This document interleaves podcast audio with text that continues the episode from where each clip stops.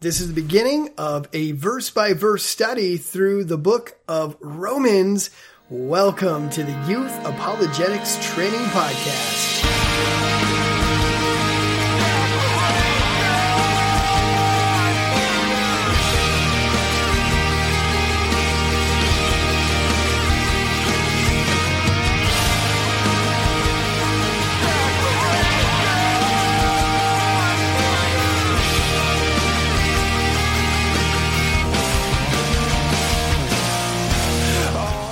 Okay, guys, welcome back. Uh, like I mentioned a couple weeks back in the last podcast and the one before that as well, uh, I will be teaching Sunday sermons uh, every third week uh, at the Calvary Chapel that I attend. And because of that, I figured, well, hey, I'm going to take these sermons, and uh, I know that you guys really enjoyed the second Peter study that I did, as well as uh, the study in Galatians. And so now I'm going verse by verse through the book of Romans. And I think you guys are going to dig this. Yeah, these are Sunday morning messages. Um, and this one is the introduction to the book of Romans. And we're going to cover verses 1 through 17 on this podcast. Uh, I had a lot of fun giving this message, as you guys are going to hear. Um, it was it was a good time, and uh, also I guess the second one has been recorded. I apologize up front, guys, about the audio quality. Every single time that I speak at a church, something goofy happens with the recordings. In fact, uh, I had my cell phone rigged up with a microphone um, as well as we have a camera at that church. The camera SD card was full, so we didn't get a video. Uh, my phone recorded, but it didn't record anything. I have 55 minutes of fuzzy static sounds. Uh, and then uh, we, at the last moment, uh, the sound guy came up with a different way to record audio. And uh, he did that for this teaching, but then unfortunately it broke this teaching up into like uh, I think it was like 75 parts. And so as you're listening to this, you're going to hear like little pops and crackle sounds every so often, anywhere from every five seconds to every two and a half minutes. That is um, the audio changing one from one track to the next. And then I had to go through. Uh, sorry about that sound, guys. I, I've got construction going on at my house. Um, I had to go through and splice all these tracks together. It was it was pretty fun, and then I had to amplify them and then try to cut out as much of the background like sound as I could. And so this is what you get. Anyway, guys, let's go ahead and jump into this study on Romans. Uh, yeah, today we're going to be talking about the book of Romans. Thank you.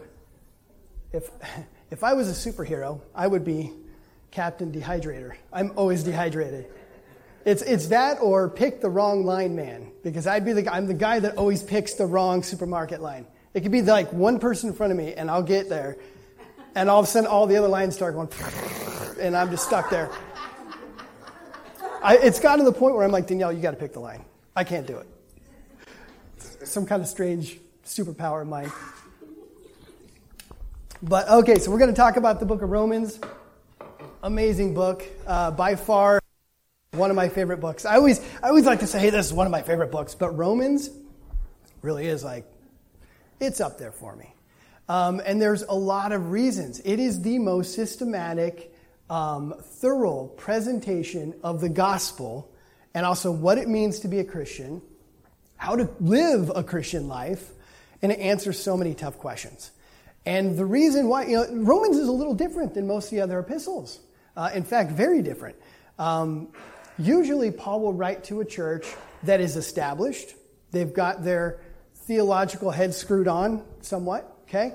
And, and it's, it's an up and running church, and he'll write to them and he'll deal with specific issues that is facing that earth, or uh, that church, sorry. Strange sounds. Um, but Romans is a little bit different. Uh, Romans, they didn't have uh, a visit from any of the apostles. None of them were having all kinds of technical difficulties. That's okay. It, that's just this morning, right? Um, the Romans, they didn't have a visit from the apostles. Okay? None of the big boys showed up yet. Okay? Not, nor did they have any of the New Testament writings. Okay, so this is a church that was a little bit without direction. They had a bunch of missionaries coming in. Uh, as you might expect, there was probably some major conflicts in doctrine. Okay, and this is Rome, of all places. This is not just any old town. Uh, we're talking about the most important city at that time. And as a little rabbit trail, I'm so known for my rabbit trails, Rome, the gospel could not have come at a better time in history than it did right then and at that place. Why do I say that? Well, the Roman Empire had conquered the known world at that time, right? Under Augustus, they had Pax Romana, right?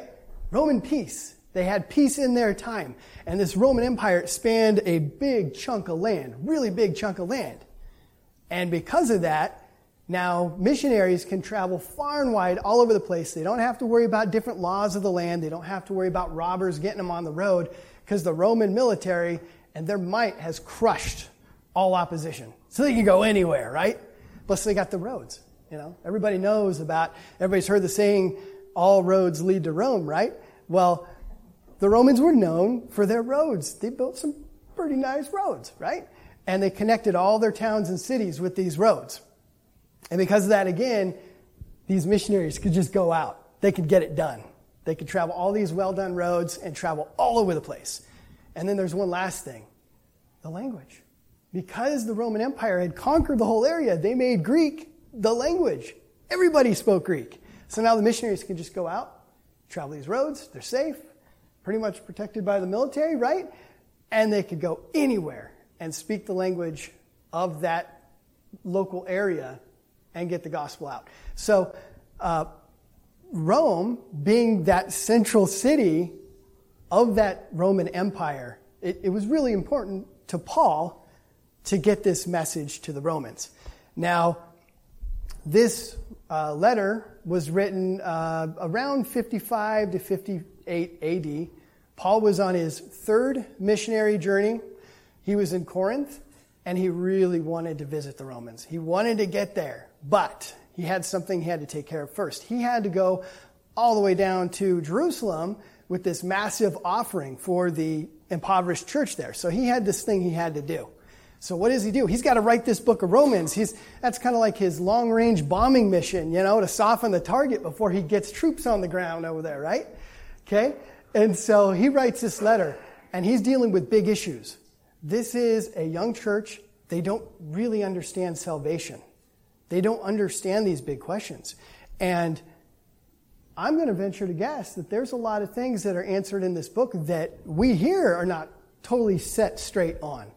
Uh, for example, I'm going to venture to guess that almost everybody here at one point has had one of those moments where you did something really stupid. And you're like, uh, yeah, right? well, okay, I'm going to speak for you guys because I've never done that. But, you know, you've done something terribly sinful and you're looking at yourself and you're like, I don't, I don't even know if I'm saved. How does a saved person do that? You know? Okay? And I, I knew better, and I still did that.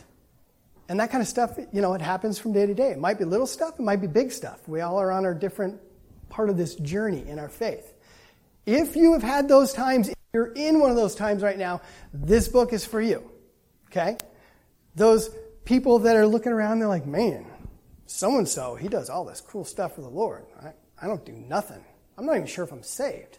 Like, if you're dealing with that, this book is for you. What are we supposed to be doing in our Christian walk? Like, as far as acts of service.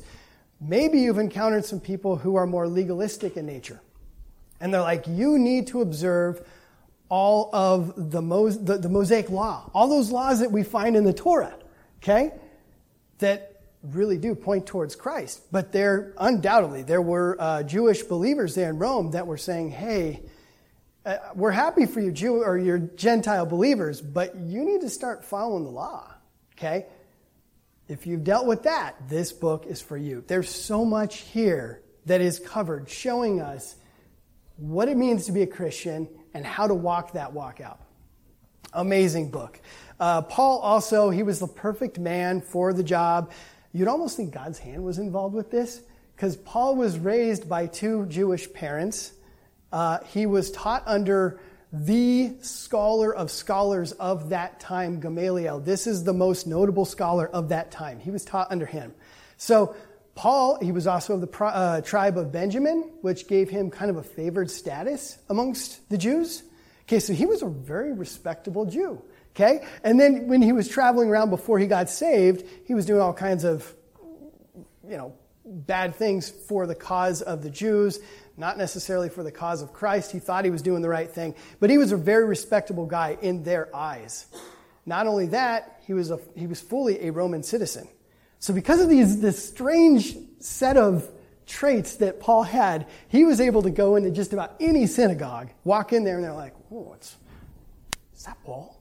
You know, and he'd walk in there, and he would be able to just get up there and start teaching and they would listen. Now they might chase him out with sticks and stones by the time he was done, okay, because he was bringing something that a lot of them didn't want to hear. But he was able to get into a lot of sticky situations with his uh, particular set of traits. And he was also able to get himself out of a lot of sticky situations because of who he was, because he was uh, a Roman c- citizen, right? So he was able to get himself out of bad situations. So, um, anyway, the book of Romans, Awesome book. We're going to get into it. It also talks about two big words some of you know, I'm sure, some of you are not terribly familiar with justification and sanctification. Now, if you don't know what these two words mean and how they differ, um, you can fall for a lot of what these cults out there teach, okay? Every single cult out there gets these two words mixed up. And that is the foundation of their problem. And we're going to get into those two words today. And then as we continue on in this study, we're going to continue to look at those two words because I want to make sure everybody gets this. It's, it's a big deal, okay? Justification versus sanctification. So, um, all that to say, oh yeah, and it was written, I, I told you it was written from 55 to 58 AD, right? That's one of the earliest books we have uh, that was written in the Bible which is really cool. And it's very significant. That was very close to the time of Christ, which means there's checks and balances in place. There were people present, no doubt, when this was read, who had witnessed some of these events, who perhaps were there to hear some of Jesus' teachings. Perhaps they were there when Christ was on the cross. And some of them might have been there to see him after he'd rose from the grave. Okay, so there were checks and balances in place. This is not something that was legendary, that, you know, maybe 100 years after the event, some uh, wild eyed Christians decided to build the story up and then have this book of Romans written, right? Okay? Also, textual critics. Uh, some of you guys that know me, I'm really into apologetics, defending the faith. Uh, text, textual critics like to get, go after the Bible and say, hey, for example, uh, the earliest manuscripts and a manuscript is, you know, a, a writing that's actually dating back. Um, the earliest manuscripts we have are from 140 to 160 AD.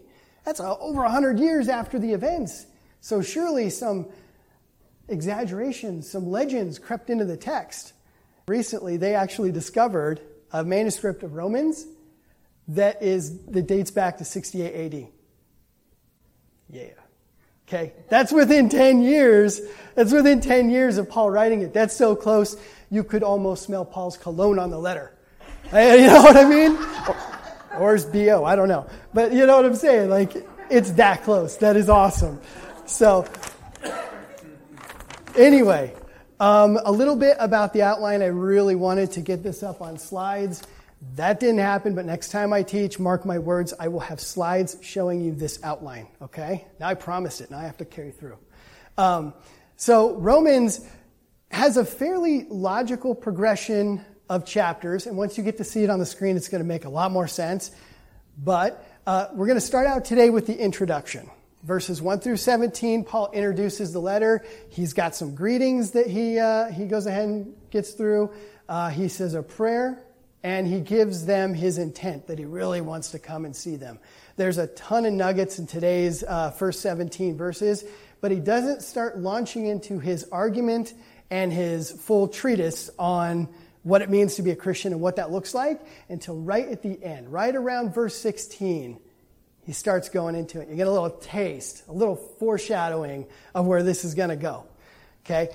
Um, after that, starting in verse uh, 17 and going to about uh, chapter 3, verse 20, Paul gives us the bad news. It's very uncomfortable. Uh, he talks about the unfortunate topic of sin. Okay, and he starts off by talking about us Gentiles. Okay? Bunch of wretched sinners that you guys are.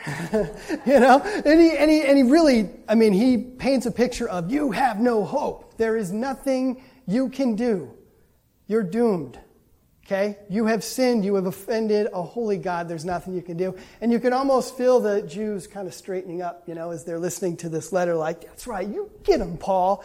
You know? And then, but then Paul changes gears and he starts addressing the Jews. The Jews, with all their law, with the, Mo, the laws of Moses, and they live their life exactly as the Torah prescribes, the Torah being the first five books of the Bible, guys, in case some of you don't know. And they're trying their best to follow these laws. They've got their sacrifices. And then Paul breaks the bad news to them, too. Guys, you guys can't be saved. You, you are sinners, and you can't work your way to heaven. You're not, it's not going to happen. And then he finally ends it off with guess what? The whole world is lost. There's no one good. No, not one. All fall short of the glory of God. Okay? And he finally gets through the bad news, and you know, you're in a heap on the floor crying yourself. And uh, then he gets into the next section where it's just beautiful. It's like, yeah! And he brings in Jesus into the picture, okay? And, and he, for three chapters, talks about this concept of justification. Okay, so now we're going to get into that word, justification. One of the simplest ways to remember it might be a little oversimplified, but one of the simplest ways to remember it is justified, as in just if I'd never sinned. Okay? Justification happens in an instant. The very moment that you trust in Christ and you say, God, I can't do this. I, I, I'm a sinner. There's no good works I can do that can impress you. There's nothing I can do to save myself. But there's this, there's Jesus who is fully God and fully man. He died on that cross in my place, taking the penalty that I deserve upon himself. The second you trust in him for your salvation, you are justified. What does that mean? That means that if you were to get justified today, and then you walk out the front door and some car careens off the side of the road and takes you out, you're still saved. You've been justified. You were right before God. Does that mean you're cleaned up? No. You're still a mess. Okay? But I mean, look at the guy next to Christ on the cross. He was he was a terrible person. He was paying for his crimes. And he looks over at Christ and he's like, you know, will you remember me when you come into your kingdom? And and Christ is like, you know, truly I tell you today, you will be with me in paradise. You know, he was justified then, right there on the spot. Amen? Now, I'm going to get charismatic and start running the aisle with a tambourine here in a minute. Seriously. But, um, so that's justification. It happens at, at the very instant you're saved. That's not sanctification. Sanctifi- sanctification is that process by which God cleans you up. Okay? And so Paul then goes into a section where he addresses sanctification. It doesn't happen instantly.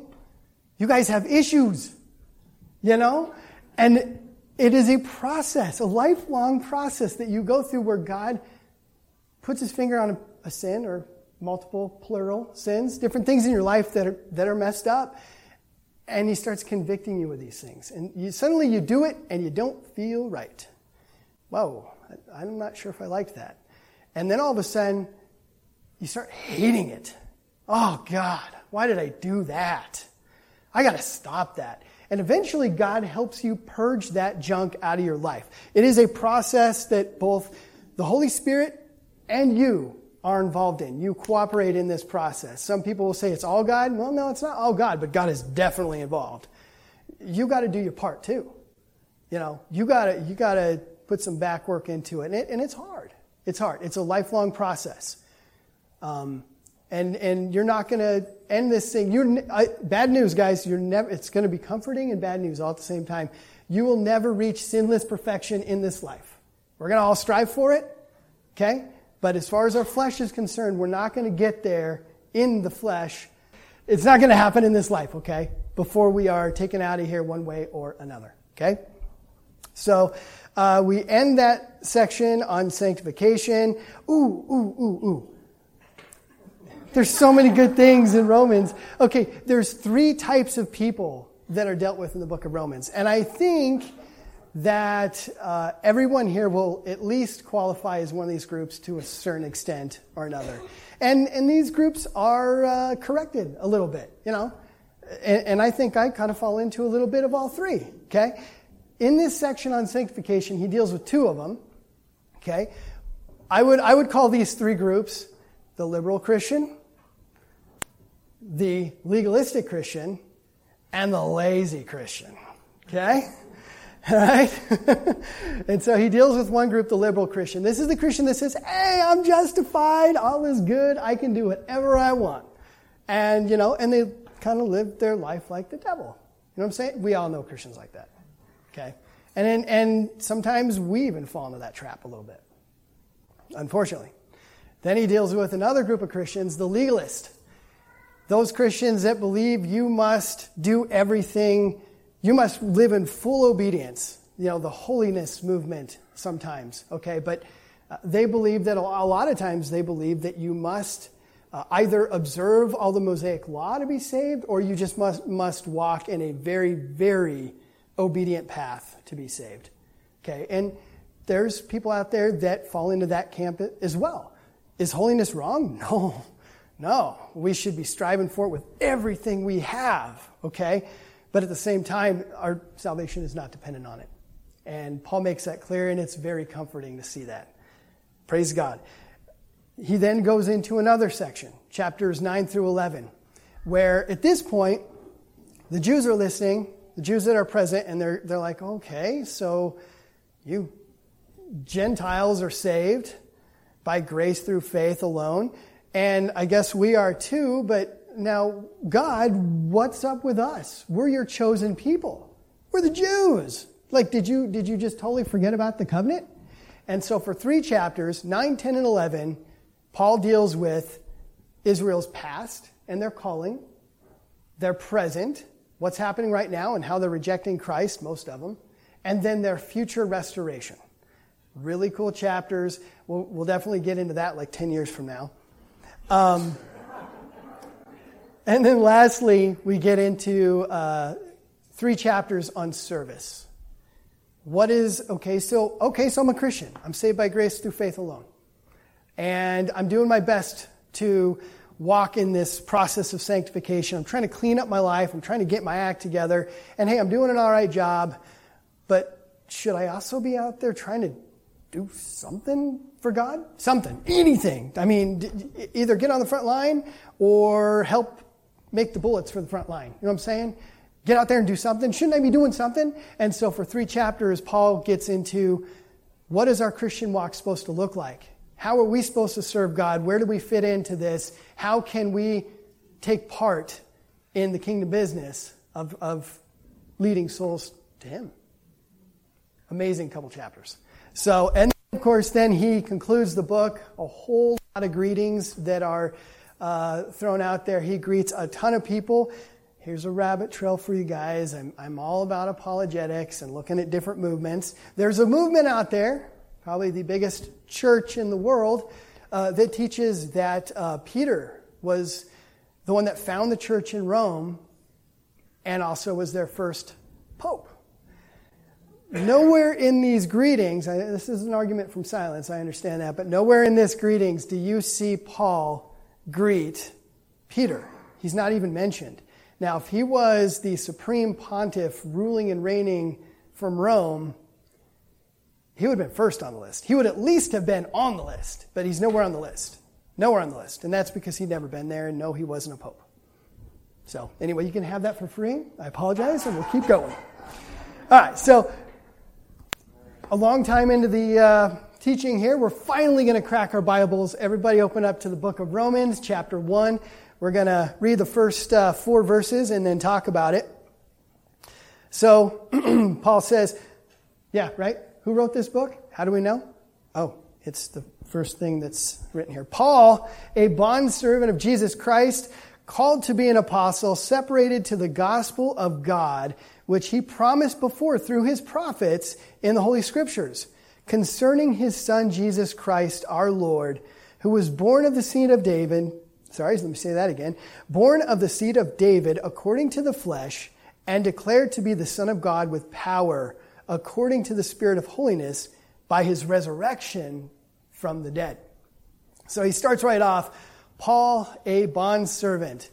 In the Greek, that's doulos. And it can mean a willing slave. A lot of people like to say, you know, that he, he willfully made himself a slave to God.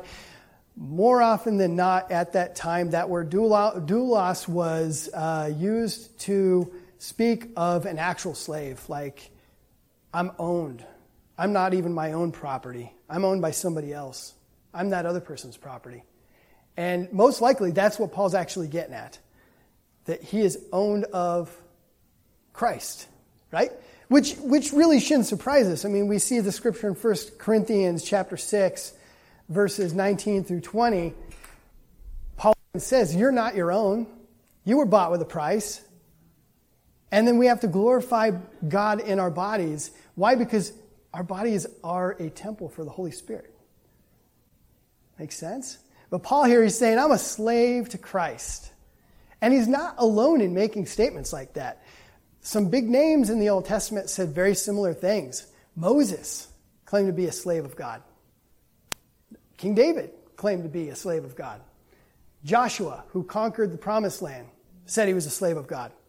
Most of the prophets at one time or another claimed to be a slave of God. Okay? So, you know, something to think about. You know, I, hopefully a lot of you guys are doing devotions. I, wish I did them a lot more. One of your devotions should be just on that alone. What does that mean? What does that, re- what, what does that really look like in life to be a slave of God? I'm not even my own. You know, we all selfishly want to do our own thing. And, and to, you know, to a certain extent, God, I mean, God allows that, but do you really consider yourself a slave of God? It's something to think about. Think on that. Um, also, I brought this up yesterday during the uh, men's breakfast. Uh, there's a little nugget there, something very subtle that Paul did. Did anybody catch it? He said, I'm a slave of Christ. All these other guys in the Old Testament, they said, I'm a slave of God.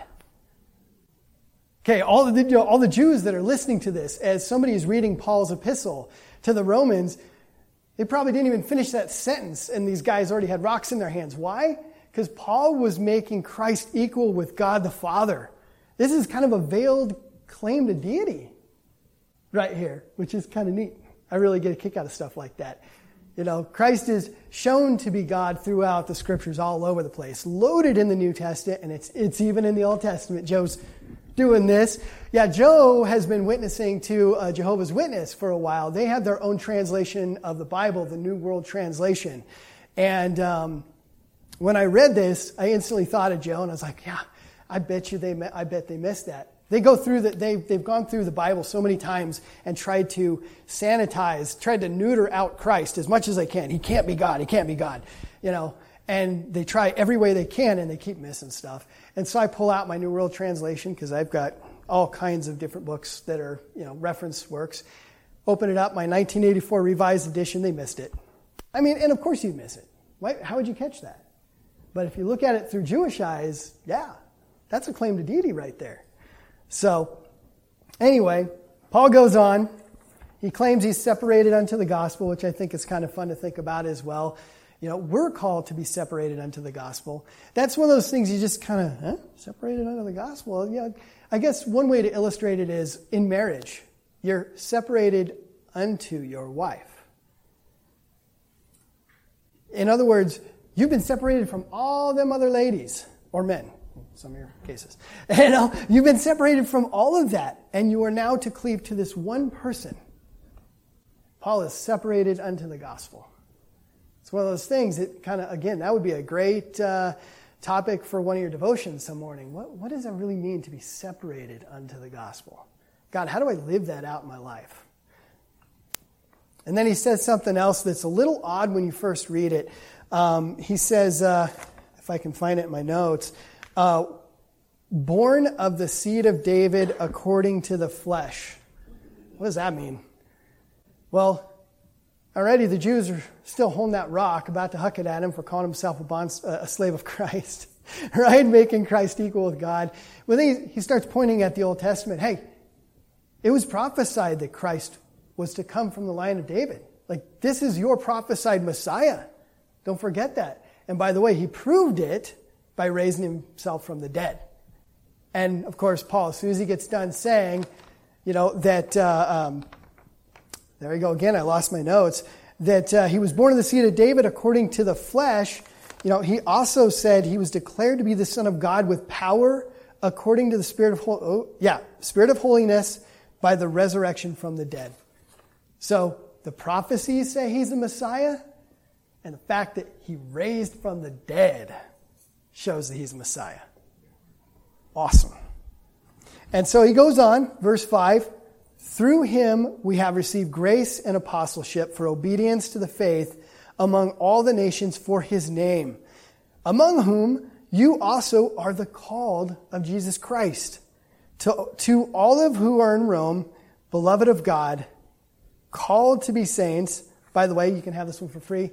To be is not in the Greek. If you read it in your King James or your New King James, that's in italics, which means that's not actually there. We're called saints. At least these Romans were in context, but I think that applies to us, right? Called saints. Grace to you and peace from God our Father and the Lord Jesus Christ. First, I thank my God through Jesus Christ for you all that your faith is spoken of throughout the whole world. I, uh, I work with a particular guy from time to time. One of, uh, one of our customers comes into my office. He's, I've got to be so careful not to accidentally say his name because he might actually listen to this someday. He's a Christian. He's got a reputation.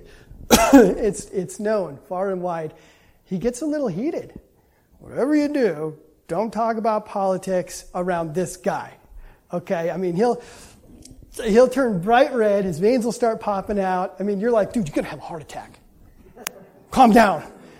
But uh, he's got this reputation. And then I've got another employee who's got a little bit of an off sense of humor. He's also a Christian, but he likes to walk up to this guy and light his fuse.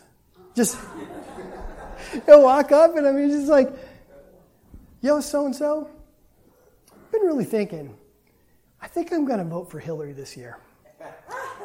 And, you know, we'll be in a big group of people or something. And then, you know, he, he lit the fuse and then he just walks away.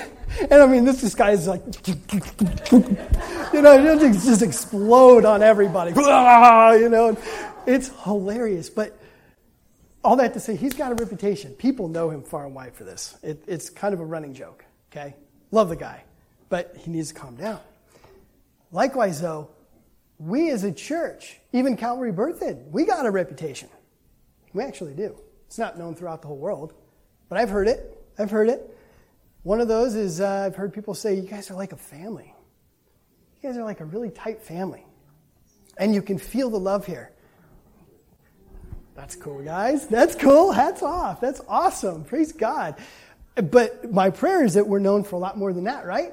These guys, their faith is spoken of throughout the whole world, and you know, the, the known world. Okay? This little hyperbole that Paul's speaking of in here, but still what's being said is these guys are known far and wide for their faith. That's awesome. So, challenge to us what are we known for? Corporately as a church, also individually. What, what are you guys known for? Outbursts of anger? Or maybe lying? You know, impatience? Or what about things like love and, and uh, patience with other people? And uh, do people know you're a Christian? Yikes. Challenge. you know what I'm saying? These are things we need to consider. This would also be a great devotion time. God, what, what am I known for? And uh, what do you want me to be known for? Because I'm not terribly sure if I'm measuring up just yet. Again, justified. We're all justified. Now we got to work on the sanctification thing, right? And that's a great question, question to be asking. How am I seen by other people? God, how do you want me to be seen? I want to be a good representative for you. I want to be your ambassador. I want, I want to be that guy that when I walk in the room, people, they know. They know what I'm about. They respect me. They might not agree with my message, but they respect me and they love me because I do come with love. You know? Awesome. So, yeah, amen. Start running the aisle. so, all right, moving on to verse 9. For God is my witness, whom I serve with my spirit in the gospel of his Son, and without ceasing, I make mention of you always in my prayers, making request, if by some means, now at last, I might find I may find a way in the will of God to come to you. Paul really wanted to go to these guys. For, for I long to see you, that, I, that I may impart to you some spiritual gift, so that you might be established. That is, that I may be encouraged together with you by the mutual faith, both of you and me. Now, I do not want you to be unaware, brethren, that I have often planned to come to you, but was hindered until now that I might have some fruit among you also, just as among the other Gentiles. I am a debtor both to Greeks and to barbarians, both to wise and to the unwise. So as much as in me, I am so as much as in me, I am ready to preach the gospel to you who are in Rome also. Famous line. For I am not ashamed of the gospel of Christ, for it is the power of God to salvation for everyone who believes for the Jew first, and also for the Greek. For in it, the righteousness of God is revealed from faith to faith, for it is written, the just shall live by faith. yeah. So, Paul, he really wants to go to these guys. He wants to uh, visit them. He wants to have fruit among them. What does that mean? He wants, he wants to teach. He wants to love on. He wants to encourage. He wants to build them up. Paul is a pastor of pastors. He's got a heart for the people. And we, and we see that in his life. I mean, this is the guy that is more than willing to get stoned, beaten down, you know, imprisoned. And we, and we do know he eventually makes it to Rome, right? He does, as a prisoner. He does. Funny, you know, I, I started this teaching talking about all the ways that God has orchestrated this so that the gospel could get out, this explosion of the Word of God out into all the surrounding areas. And Paul going to Rome in chains actually played a role in that. Because, you know, as we saw in, uh, when, when Jim did, did his last study in the book of Acts, we see that Paul, he was under, it was kind of like house arrest. He had his own home.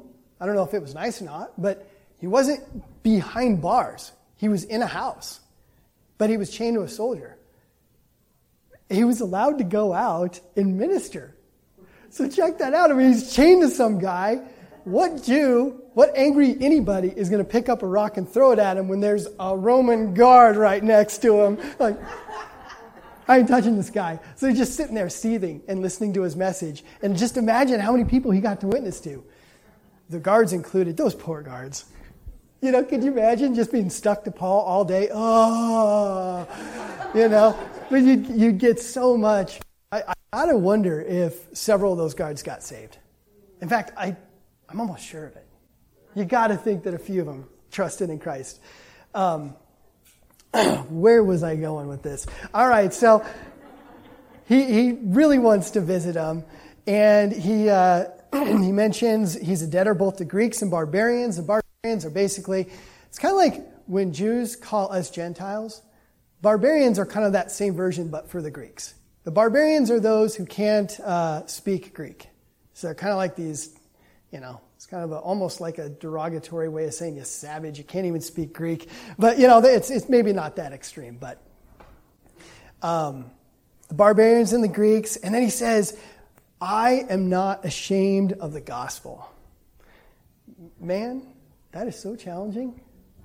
I mean, right now in America, you know, now more than ever, it's shameful to be a Christian you know, we're, we're intolerant and we're haters and we're bigots and people call us homophobes. We love homosexuals. We just, just like any other sin, we want them, We want to bring them in. We don't hate them. We're not afraid of them. You know, but we're called to these names and we're shamed. We're absolutely shamed to be a Christian. And then you look at somebody like Paul.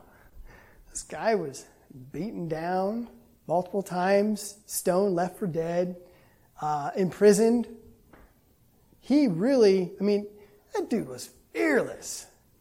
Makes me feel like a pansy, you know? well, pansy Christian. Hardcore. For real. He was not ashamed of the gospel. I, I pray that we all get there too. I, I'm, I guess I'm not ashamed of the gospel, but there are times when I am shamed from speaking the gospel. And, and, that, and that's, um, that's a dicey place to be, right? I'm ashamed to be shamed. you know what I'm saying? And we really shouldn't be. We should be out there fear, fearlessly bringing this to the world. You know, it's, it's kind of like, you know, somebody saved your life, you know, when you walked outside and that car was careening and then somebody knocked you out of the way, you'd be like, this person saved me. And you'd be so excited about it. And you wouldn't be afraid to say it to anybody. You'd be talking about it all the time. And yet, Christ saved us from eternal wrath that we deserve. We, we did it. We did all this junk and we keep doing stuff. We deserve it. Christ saved us from that. And we, we should be shouting it from the roof, rooftops, you know? Trying to proclaim it to everybody we know. Maybe not being obnoxious, okay? We got to be tactful and loving about it, but we should be trying friends, family, people we work with, carry it out, you know, even perhaps uh, street time. That's kind of scary, but, you know, getting out there and trying to share on the street. Done it before. Terrifying, but awesome. So amazing. Okay? Mission work. Not the kind of mission work where you go and build a house somewhere in another country, but you go there and you bring the gospel. Now, I got a chance to, with my dad, we went to China and we smuggled Bibles in. It was, it was awesome. The Word of God. We got to bring it into China. And uh, we got to witness to all kinds of people on uh, the college campus. Yeah, so amazing to be able to take part in that. We should not be ashamed of the gospel, guys. We did. Dad and I got caught on one of our smuggling runs. Good times. Well, you know, eh, okay, little rabbit trail. I told the men's group yesterday that this was going to be two and a half hours. I hope you guys have time. But uh, no, we were we were going through, and and uh, I was I was one of the first ones, right? Yeah, I was one of the first ones, and we were instructed that if you hear the guards yelling at you, lower your head just keep walking as fast as you can, and just hope that you can get out. Well, I I tried. You you you and you know and they grabbed me and they physically brought me back and they threw my suitcase up on the counter and made it a big show and they're yelling at me and uh, one of our another one of our guys john nicknamed some young guy uh, he comes in he starts coming in behind me and you know he was probably about 15 20 people back but he's coming in i'm getting yelled at by three guys but then two of the guys spot john and they're not they just they just knew it they're like here is, here's another american he's probably part of the group. So they're like, you, you. Same thing. John just starts walking. Uh, but he made the mistake of trying to speak back to him in Chinese because he knew he was actually pretty good with Chinese. They just about tackled him. I mean, they, they went after him. So now I only had one guy on me because the two split off. And the one guy, it was, it was a very strange moment. They had already pulled all of these study Bibles out of my suitcase. And he looks at me with a real stern look and, and he grabs t- two in each hand, throws them back into the suitcase, and he goes, Go, go, go. And it was like, yeah, hair stand up. And I'm like, oh, okay. But we still got held in a little holding area. We were detained. My dad got busted. I was sitting back there in the detainment, detainment area, and then dad comes walking back. yeah!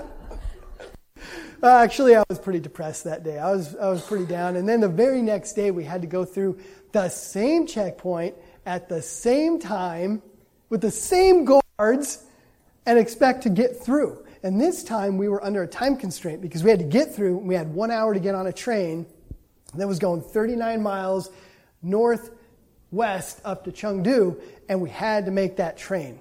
We had to. especially dad and I, because we don't speak Chinese. That would have been really bad. So get up in the morning, it's like, God. Okay, so the first day I got to admit, there was a little bit of flesh going on. I got this, God. I totally got this. Second day, like, God, no idea. We're gonna, we're so busted. We're so busted. If you don't do something about this, we're done. This time they're gonna cart us off. We're gonna be in a work camp for the rest of our life, digging holes, you know. And uh, we, every last one of us, walked through. The same. It was the same guards, the exact same guards, the same exact time. We just walked right on through. We uh, got on the train with all of our Bibles in tow and smuggled them up to Chengdu. It was awesome. It's just absolutely amazing. God's good. God is really good. There, there's a lesson in there too. It's not in your flesh. It's not by your own power. It is by God's Spirit. Everything, you know, when you do stuff like that, you don't got it. You don't have it. I, the first day I went through with my Superman shirt on. That's how I was just like, I, I, no. The second day I was, I was humbled, felt pretty stupid. God, you got to get us through. And we were all pretty humbled about the thing. So anyway, there's a rabbit trail. That's going to cost us another five minutes. But uh, uh, where were we? Okay, so don't be afraid. Don't be ashamed of the gospel. And so he says, uh, let's see. Um, for it is the power of God to salvation for everyone who believes, for the Jew first, because naturally Paul always went to the synagogues first, to the Jew first, and then to the Gentile, or for the, I'm sorry, for the Greek. for in it the righteousness, of God is revealed from faith to faith, as I'm stuttering here, as it is written, the just shall live by faith. The 31st of this month, we're going to be celebrating, I don't know if Calvary Chapel is, we're celebrating the Protestant Reformation, the 500th year of Martin Luther going to that church in Wittenberg, Germany, and slapping the 95 Theses up there on the door. The thing that sparked that revival, and no question, guys, that was the greatest Christian revival since the book of Acts the thing that sparked that was this one verse. The just shall live by faith, because at that time, everybody was under a Roman Catholic view of salvation that you had to observe all the sacraments and do all these things. Again, they confused justification and sanctification. Got them mixed. Okay? See what happens? And Luther's reading his Bible and he sees that verse and, okay, what, what? And it started that thought process. Wait a minute. Have I been wrong this whole time? Have we been taught wrong?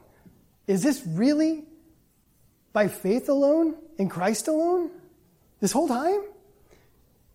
And that Reformation started. And praise God for that. Yeah, yeah.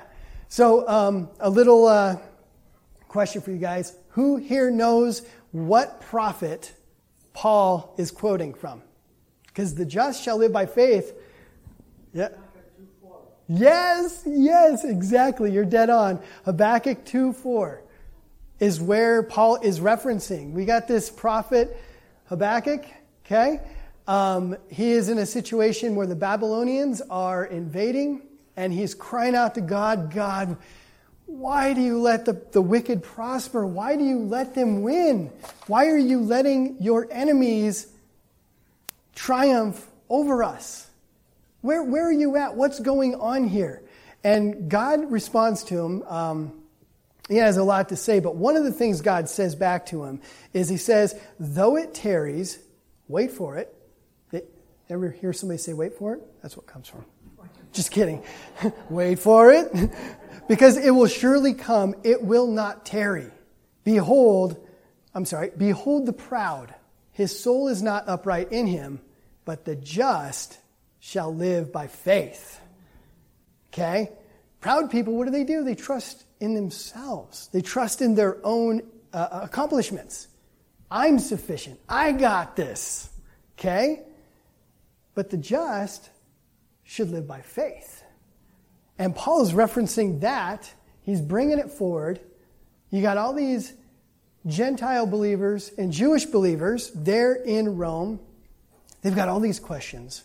They don't know where to go. Do I need to observe the Mosaic law? Should, like the Muslims believe, should my good deeds outweigh my bad deeds? You know? What about my service? I'm not doing anything for the Lord. I'm not even, I'm, I'm like all these awesome Christians out there, and I'm just kind of twiddling my thumbs, and I'm not doing anything for the Lord. What am I doing? Am I even saved? And Paul starts his long argument that will make it through almost the entire book of Romans with this phrase The just shall live by faith. All of the, the Jews that were present, their ears perk up. Wait a minute whoa, I, I, think I get where he's going here. And, and he starts down this long road where he makes his case for justification versus sanctification and how a Christian is supposed to walk out their walk. Awesome. So, um, I guess in ending today, guys, what do we trust in? Are we trusting in ourselves? Are we trusting in our works? Do you think that your works can save you? They can't. They can't.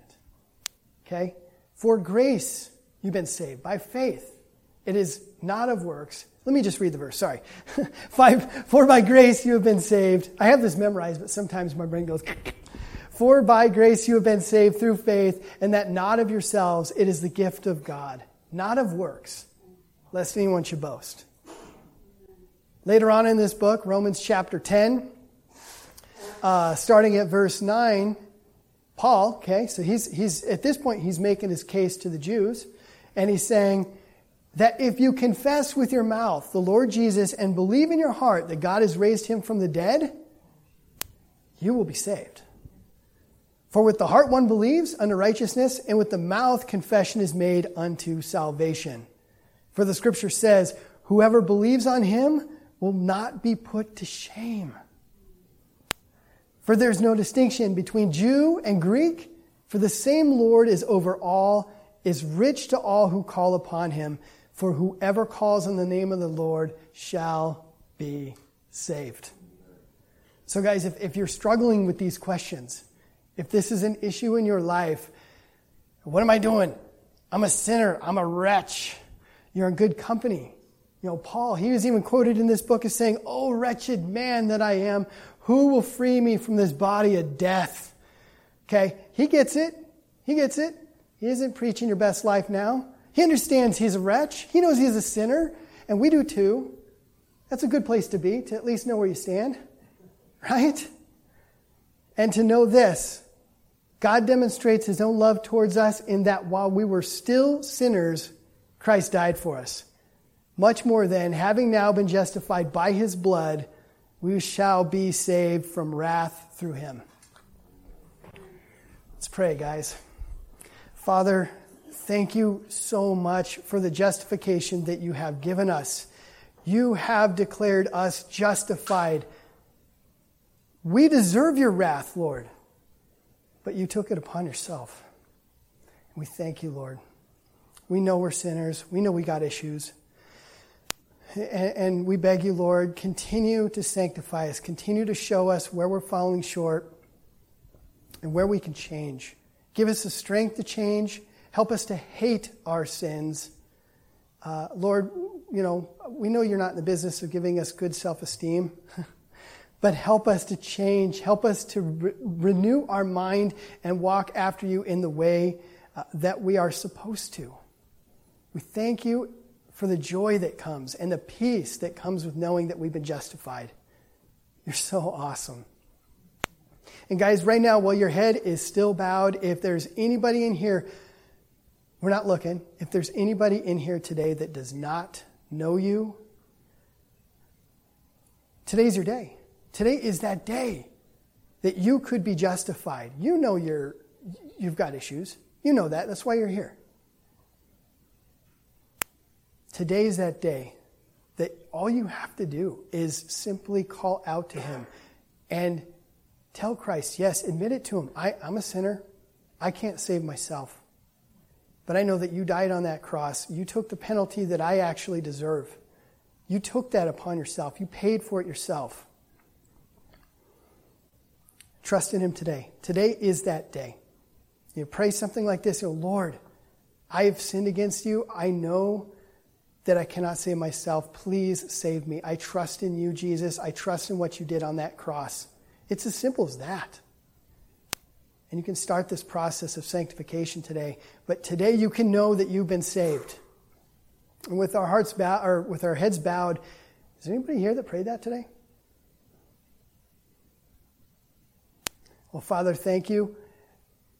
Also, Lord, there's probably so many people here today that do have sins in their life.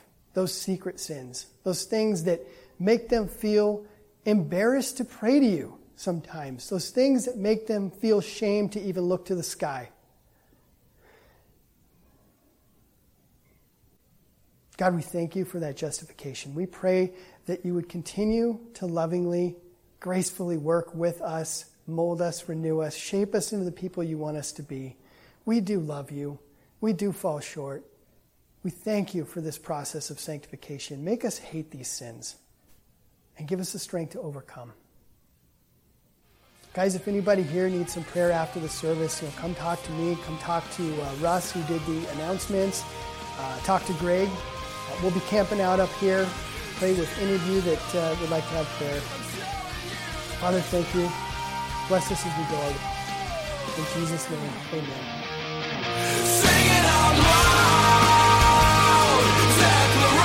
show.